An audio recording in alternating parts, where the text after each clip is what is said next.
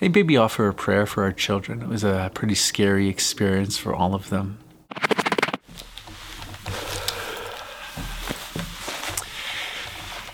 Uh, Janelle and I, with the family, had a very scary and unsettling experience on Friday, and so I just want to put a pause on our normal Lenten reflections and share that with you. Um, although I think it's relevant to our, our Lenten meditation today from Divine Intimacy. On Friday afternoon, we decided to take the kids to the Stations of the Cross to our parish, which was happening in the evening. So after supper, we loaded our seven children up into our suburban and went into the city. And uh, the Stations of the Cross started off very beautifully. Um, we had c- candles. We were following around the church and with uh, following the cross, going to each station, and um, were at the second to last station, and I was praying, and uh, some of our children were close across the church by the cross while Janelle and I were sitting in the pew. So we're a little ways from them, which was our mistake. And all of a sudden, I just heard this screaming in the church, disrupting the prayer. And I knew that scream. It was our seven year old. And I looked up, and she's running from the group of adults away from them, and her hair's on fire. There's a flame shooting up the side of her head. The candle that she was holding must have caught, caught her hair, and she's running away from the adults of the group, and this ad- adrenaline just pumped through me, and I just started running across the church. And our seven year old as she's pa- running away, screaming, she passes by a mother of seven children. She's a homeschool mother, and she has her one year old holding her on her chest. She's strapped. And as Marie's passing her, this mother just grabs her and just starts hitting her hair, putting the fire out. And as I come up, just as the fire was put out, I, um, our little daughter just buried her chest, her face into my chest, and was cr- crying. It was a very scary experience. And I'm holding her, and all I'm thinking is, how bad is it? Because it looked bad. And we quickly ran to the bathroom, and I got a cold compress and started putting it on her, her, her side of her face, which was now all red hair was singed right to the scalp, right by the ear. And she's crying, and uh, you know, I, I'm, I'm just wondering how bad is this? She's obviously in pain. A nurse who was attending comes running into the bathroom along with Janelle and some of her kids. It was just chaos, and uh, she looked, and it turns out it's she's okay. Like she has first degree burns with a little bit of blistering also around her ear and one, one part of her cheek. But it was extremely unsettling for our family. So we take our daughter and our whole family back home and we give her some pain medication and put some ointment and she was able to sleep and she's not in pain anymore, which is a wonderful thing. But it really disturbed our family. Like you see your sister on fire in the church. Obviously, disrupted everything that was going on in the church. Uh, it smelled like ash. There was ashes all over from her hair.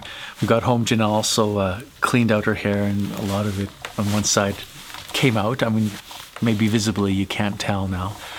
Um, but it disturbed our family. And then one of our daughters was on, a younger daughter was lying on the steps. She was really quiet. And I said, Are you okay? I said, What are you thinking about? And she's like, I'm thinking about my hair burning. Like, oh, yeah, I can understand that. But on the way home, we prayed a prayer of thanksgiving. We were half done our rosary on the way there. We finished it on the way back home. And we it, gave a prayer of thanksgiving that Our Lady and God's intervention prevented the burning that the burn that could have been a lot worse. And I, I was just thinking, had that that mom, our friend, not been there to catch our daughter, I would have been a few seconds later, and a few seconds makes a big difference when your hair is on fire. And I'm so grateful that that mother, without regard to herself or even the child, that little one year old, near one year old, stopped her chest without regard, just instantly just started swatting out that fire. Had she not been there, uh, it, it would have been a lot worse. And uh, so I've been reflecting upon this. Obviously, a parent is concerned when their child goes through something like this. It's disturbing. And we want the physical well being for our children. And I begin to think about this. Should we not also have this much attention and concern to our child's spiritual well being? If you make the analogy to the burn on her the side of her face, well, she wouldn't die from it. So if you make the analogy, it would be like venial sin. It wounds us. It wounds the life of God within us. It weakens our will. It dulls our intellect, but it does not destroy the life of God within us. And how much concern we give to our children who fit in, the natural realm, they, they hurt themselves, they burn themselves, and we should. I mean, that's our responsibility as parents to look after them, but also the responsibility is to look after their spiritual well being. If you took the analogy a little bit farther, what would be mortal sin? Well, it would be like a burn injury that results in a child's death? Because that's what mortal sin does. It causes spiritual death. The grace of God within our life dies and we lose the gift of charity. That's the power of a decision. You know, my daughter made a little decision. She turned her head, her hair went over the candle and all of a sudden, fire. It was an accident. You know, but we do s- similar things, don't we? We abuse our will, we take our eyes off the cross, and what happens? Uh, we lose our way, venial sin, which weakens our will that can lead to spiritual death.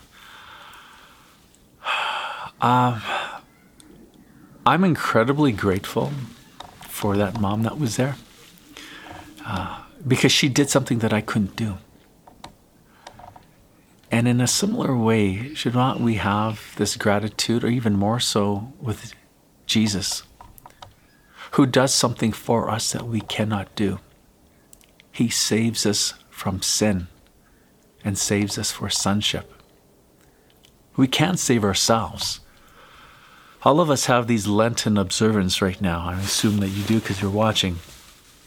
And the reality is, no matter how faithful we are to these Lenten observance, whether it's mortification or giving certain things, the fasting, these and of themselves can't save us. We cannot save ourselves. We cannot pull ourselves up by our own bootstraps. Humpty Dumpty fell off that wall. And all the king's horsemen and all the king's men couldn't put Humpty together again. We have fallen short of the glory of God the only thing that can save us is the grace of God. And I, I am reminded of that Fatima prayer. Remember it? Oh, my Jesus, forgive us our sins, save us from the fires of hell.